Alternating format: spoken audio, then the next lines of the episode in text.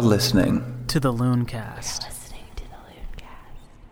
As we've traveled across the country, we've started to wonder if we're bringing disaster in our wake.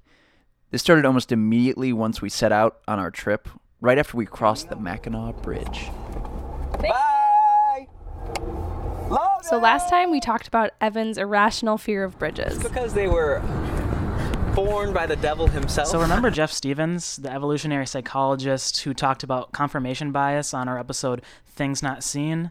Well, maybe Evan's fears of bridges aren't misplaced. After we crossed the bridge, we got a text. Ben's sister Kate told us that the Mackinac Bridge had been closed because two semis had flipped over as a result of strong winds.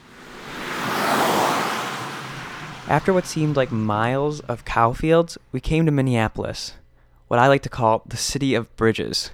It seemed like everywhere we wanted to go, we had to get across a bridge. But despite the plethora of bridges, the Twin Cities were surprisingly cool. We talked to locals, an eccentric shop owner, because I know what I'm doing. and had an interview with a cosmologist. Uh, so I'm uh, Shaul Hanany. I'm a professor of physics at the University of Minnesota. We've even got to see a play as a part of a local festival, and we're lucky enough to talk to the playwright afterward. Yeah, yeah, yeah. Uh, I'm Joey Hamburger. So we went into it thinking that the play was about if God had gotten writer's block and the world had stopped dying because of it. But after about 10 minutes of the play, it kind of turned into this strange, eccentric thing about surfing and Jesus and God becoming the big kahuna. It was really weird, but kind of charming. But I just, I've always wanted to do a show where you meet God and he's in a bathrobe and he's like me and he's like, and you try to talk to him and he's just like, ah, yeah. He's not. He's just. A, he's just a, like one of those. He's just a dude, one of those writer dudes, and like he's just like, oh, cool, and he's like, oh, I knew you were gonna say that.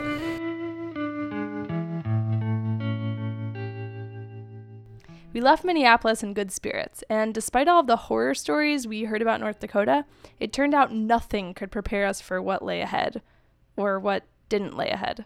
It wasn't long before we started to go crazy. I think we're just in the void of depression. That's that's all this this zone is. Do you think this landscape is going to force us to come to terms with who we are as people?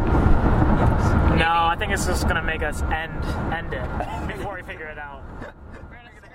So we ended up camping in this place called Medina, North Dakota.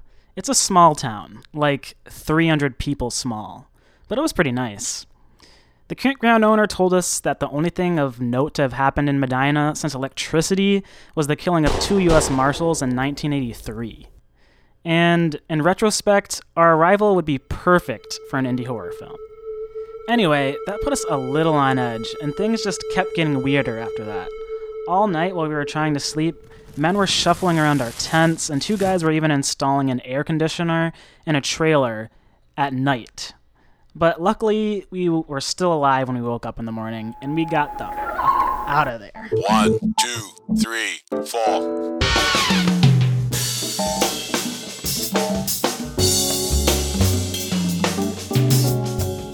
Next time on After Hours, the Looncast receives an ominous email, and a storm threatens everything that we hold dear.